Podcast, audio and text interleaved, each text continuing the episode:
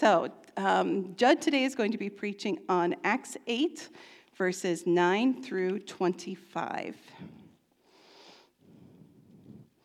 Now, for some time, a man named Simon had practiced sorcery in the city and amazed all the people of Samaria. He boasted that he was someone great, and all the people, both high and low, gave him their attention and exclaimed, This man is rightly called the great power of God. They followed him because he had amazed them for a long time with his sorcery. But when they believed Philip, as he proclaimed the good news of the kingdom of God in the name of Jesus Christ, they were baptized, both men and women. Simon himself believed and was baptized, and he followed Philip everywhere, astonished by the great signs and miracles he saw. When the apostles in Jerusalem heard that Samaria had accepted the word of God, they sent Peter and John to Samaria. When they arrived, they prayed for the new believers there that they might receive the Holy Spirit, because the Holy Spirit had not yet come on any of them.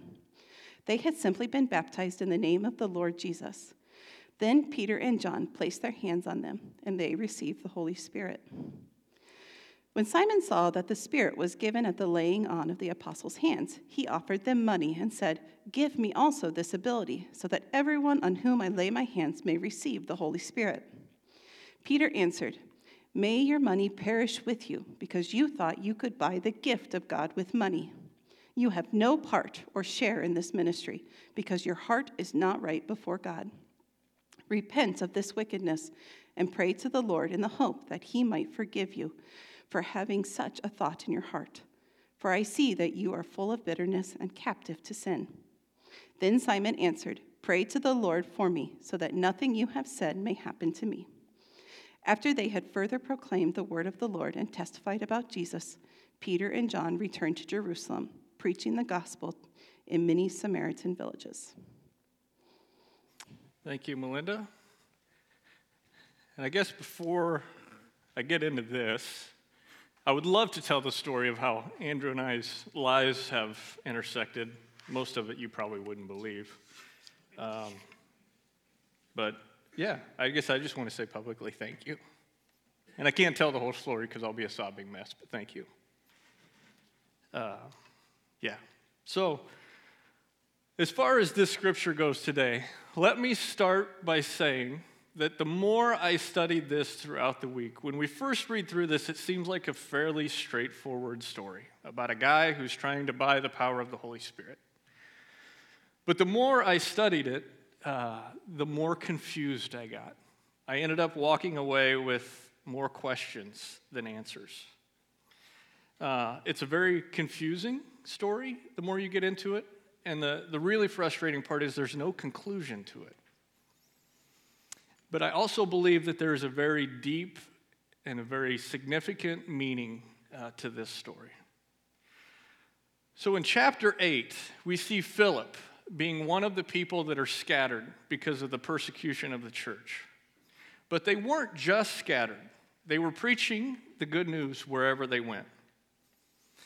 And it says that Philip went into Samaria to proclaim the Messiah there. Now, if you don't understand the history of Samaria, I would encourage you to, to look into that this week. But for time's sake, just know that there is this generational, deep seated animosity between the Jews in Jerusalem and the people of Samaria. The people of Samaria were thought of as impure or half breeds, if you will. So the fact that Philip went there is somewhat surprising. He went there not just to hide, but like I said, he went there preaching the good news. And people were being healed in the name of Jesus. And in verse 8, it says, There was great joy in the city. And then in verse 9, we pick up this story, this fascinating story. And we're introduced to this man named Simon, Simon the sorcerer, some, some places you can see him referred to as Simon Magus, which means Simon the magician. And it says, For some time he had practiced sorcery in the city and amazed all the people of Samaria. So we can get from that that this, this isn't just a fad, this isn't just a flash in the pan, but this man had real authority. And it says he practiced sorcery. And by definition, sorcery is the art or the practice or spells of a person who is supposed to exercise supernatural powers through the aid of evil spirits or black magic or witchery. And when we read through the days of the early church, sorcery and, and magicians were fairly common uh, opposition to the church. And these people weren't just doing like simple card tricks or the old, I'm going to pull my finger off kind of tricks. These people were aided by evil. They practiced or they worked wonders and they performed healings and exorcisms and all sorts of things with astrology. But they were empowered by evil. And Simon was good at what he did. It says he amazed all the people of Samaria, not just a few groupies and not few wannabes. It says all the people of Samaria were amazed by him. And, it, and as I studied him, it, it says that he had influence even as far away as Rome. Simon was a big deal, and he knew it. It says he boasted that he was someone great, and all the people, both high and low, gave him their attention and exclaimed, This man is rightly called the great power of God. He is rightly called the great power of God. Now, they weren't calling him God but they truly believed that God's power was manifesting itself and working its way through Simon. It says they followed him because he had amazed them for a long time with his sorcery. Now, when we read that, we can think, well, what were these, how did these people get fooled? What were they thinking? But I'm guilty of this. Like when I see a good card trick or a good magic trick, sleight of hand, I'm amazed by that. And the first question I always ask is probably the same question you ask How do you do that? Can you teach me that? But as we go on, we see verse 12, there's a big word in there but. Now, most times in Scripture, when we see the word but, what comes before it is not nearly as important as what comes after it. And we'll see that again here. It says Simon was amazing people with sorcery for a long time, but when they believed Philip as he proclaimed the good news of the kingdom of God in the name of Jesus Christ, they were baptized, both men and women. Simon himself believed and was baptized. That's awesome. So the church is persecuted in Jerusalem. They're scattered Philip goes to a place where he knows there's deep seated animosity against him. He goes into a place that's influenced by magic and evil forces. He shares the good news of Jesus. They all believe, they're baptized, even the sorcerer, and they all live happily ever after. Not so much. Simon himself believed and was baptized. And it says he followed Philip everywhere, astonished by the great signs and miracles he saw.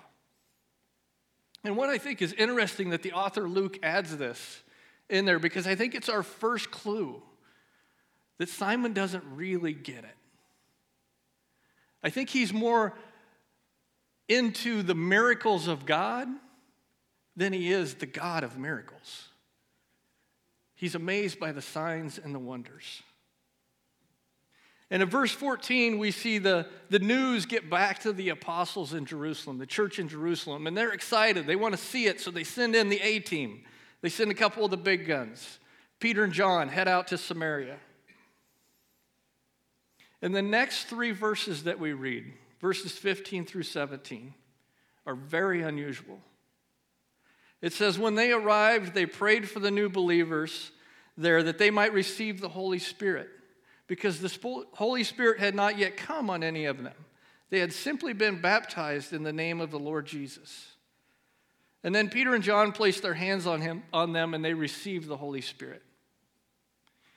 Now, I've read several theories and commentaries and the debate of what's going on here. And the more, this, the more that I study this, the more unusual it is. And the best answer that I can give you as to why this is happening is I don't know. I don't know.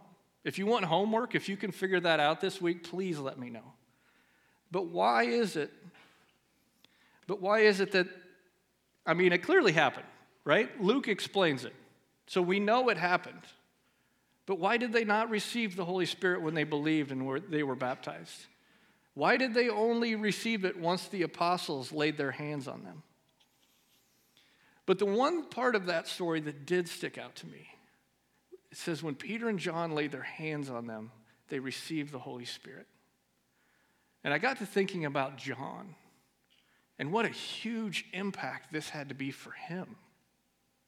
Because if you rewind and look back into Luke uh, chapter 9, verses 51 through 55, we see this story of Jesus. And he's wanting to go into a village in Samaria, and he sends a messenger out ahead to prepare things for him. And the people of the village reject him. And in verse 54, we read When the disciples, James and John, saw this, they asked, Lord, do you want us to call down fire from heaven to destroy them? This is what John thought of Samaritans. I just want to burn them up, just eliminate them from the face of the earth. And now we fast forward and we see John in Samaria laying hands on people, praying for them, and they're receiving the Holy Spirit. This had to be a huge moment for John. It had to be a, a huge way, a change in the way that he thought. And it's also the beginning of a shift in the way that the church operated at the time.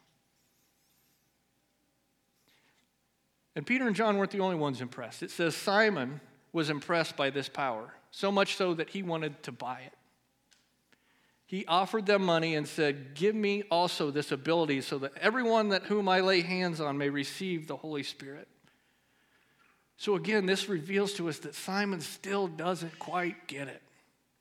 He's wanting to buy the Holy Spirit. He saw this as a business opportunity. But it's not that unusual. So, sorcerers or magicians at the time, so if I was a sorcerer and I saw you performing a spell or a trick or whatever that I didn't know how to do or that I was impressed with, I would come to you and offer you money for you to teach me that. And so, Simon's just doing what Simon knows how to do.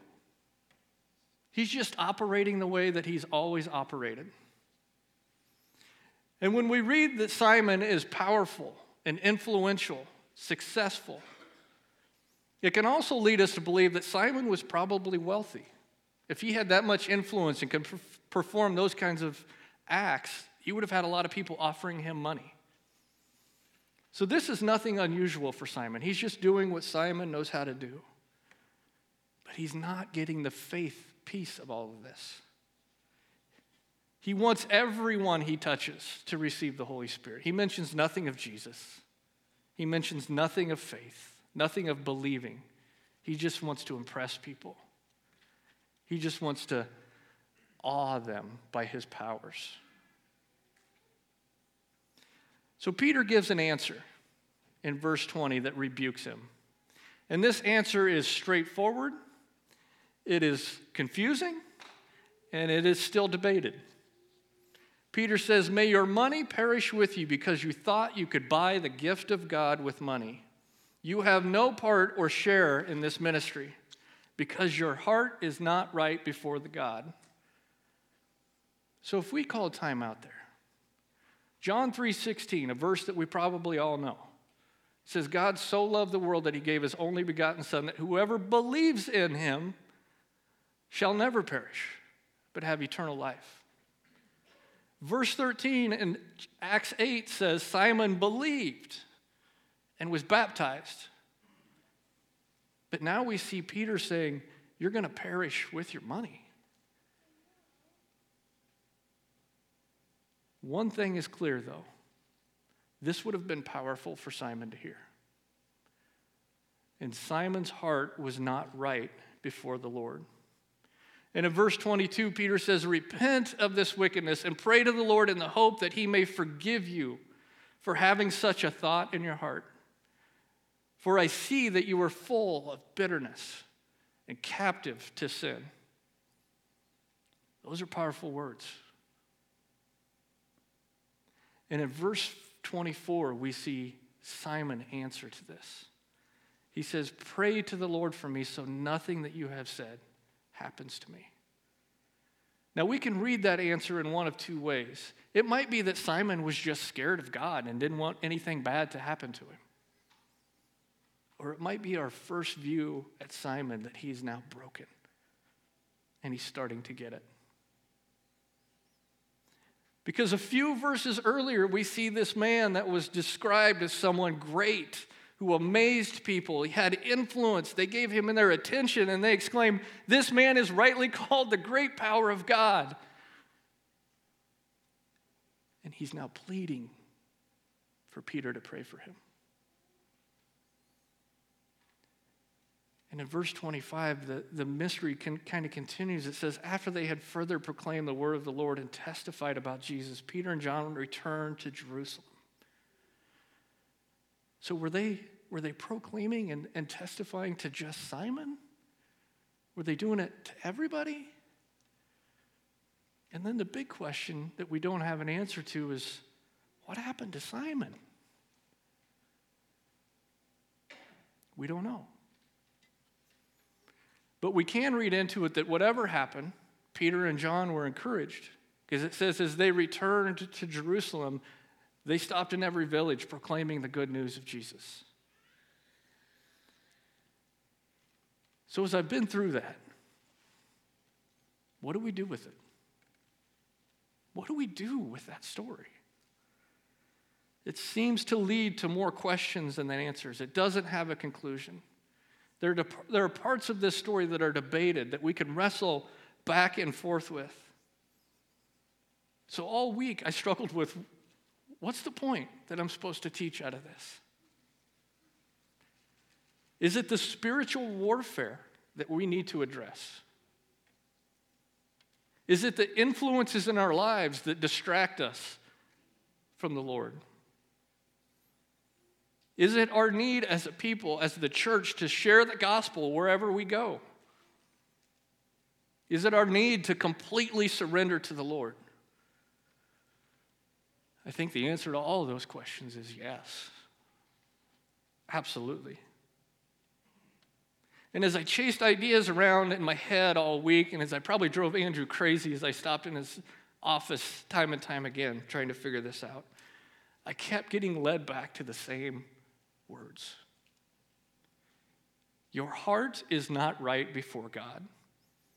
Repent of this wickedness and pray to the Lord. Your heart is not right before God. Repent of this wickedness and pray to the Lord. I think that's the question we're supposed to ask ourselves this morning. And each one of you has to answer that for yourself. Is your heart right before the Lord? Are there things you need to repent of and pray to the Lord about? And I'm going to guess when I say that, many of you, if not all of you, have something that came to your mind. That's the hard reality. That we all have an enemy that is working hard for us to live that way. In some ways, we all are like Simon. We're just doing what we always do. But we read here that we're supposed to repent of that. That we're supposed to surrender that to the Lord, to get our hearts right before the Lord.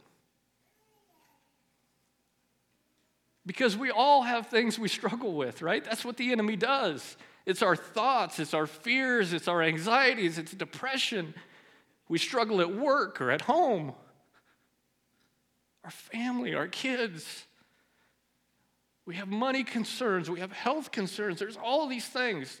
The list can go on and on and on. And we struggle all week in our humanity trying to overcome these things. And then we show up to church on Sunday morning and walk in the door and we say, How are you? And you say, Oh, I'm great. How are you? Oh, I'm great too. Why Why do we do that? Because when we read the book of Acts and we see the early church, these people are broken. They don't have it figured out. It says they're persecuted, they're scattered, they're troubled. Now, granted, in America, we don't feel persecuted because of our faith. But when you talk about persecution and feeling scattered and feeling troubled, there's many people, if not all of us in this room, that there's a place in our heart that feels that way.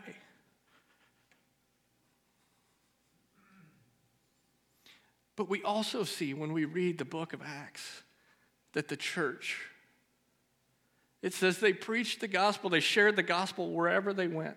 It says they met together. It says they broke bread together and they prayed together. And there was joy in the city. How many of us here today are craving more joy for ourselves or for our cities? So I feel that's what the Lord's calling us into today. And that's not easy. That whatever is not of Him that we carried in with us this morning, we're not supposed to leave with it. We're supposed to surrender it and leave it here. And so there will be people down front after the service that are willing to pray with you or for you. And some of you won't want to come down front because then you'll feel like you're, you're the one with the problem. We all have them. Have a friend pray with you. Pray together as a family. If you feel led to pray for somebody across the room, make sure you grab them before they leave. Because the hard reality is, in our humanity, we have no chance against the power of hell. But when we can surrender those things, when we can pray in the name of Jesus, the name above all names, the name which every tongue will confess and every knee will bow, that's when chains start to get broken. So when I tell you I struggled with the approach to this message this week, it's because it's uncomfortable. I don't like standing up here and, and poking at people's vulnerable places because it pokes at mine too. We don't like that. I don't like that. And you can ask my family. I haven't, uh, I haven't been a lot of fun to be around this week. But I read a quote by a man named Billy Sunday that kind of inspired me to poke. Billy Sunday, if you've never heard of him, he was actually born in Ames, Iowa, but he was a professional baseball player in the late 1800s. And he gave up what then was a very lucrative baseball career to become one of the most prevalent evangelists in America in the late 1800s, early 1900s. And what Billy Sunday said was, I'm often accused of rubbing the fur the wrong way. So, as you know, if you take a cat and you rub its fur against the way the hair is laid, it's, it's uncomfortable, it's irritating, it's painful. He said, I'm often accused of rubbing the fur the wrong way. But he says, What I do is I share the gospel truth of the Lord. It's up for the cat to turn around. It's up to us to repent. It's up to us to pray to the Lord. So if there's anything that is just feeling rubbed the wrong way this morning, feeling irritated or uncomfortable, leave it here. In the name of Jesus. Let's pray.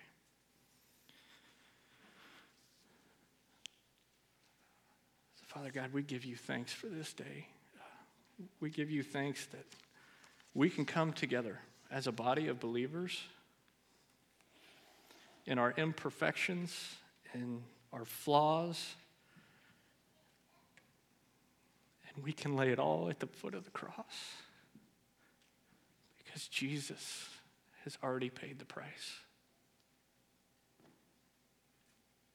But yet somehow we let our pride or whatever other adjective you want to throw in there, we let that get in the way. We think we're the only ones.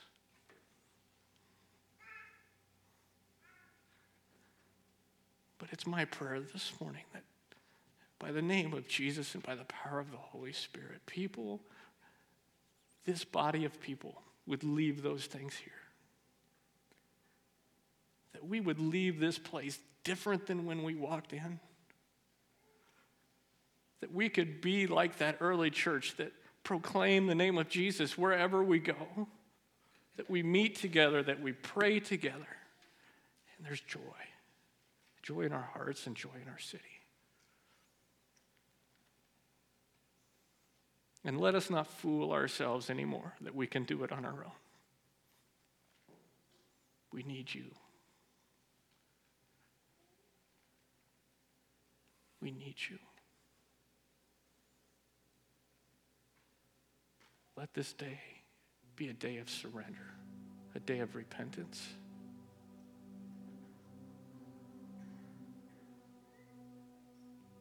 We give it all to you. And we give it all to you in the name of Jesus. Amen.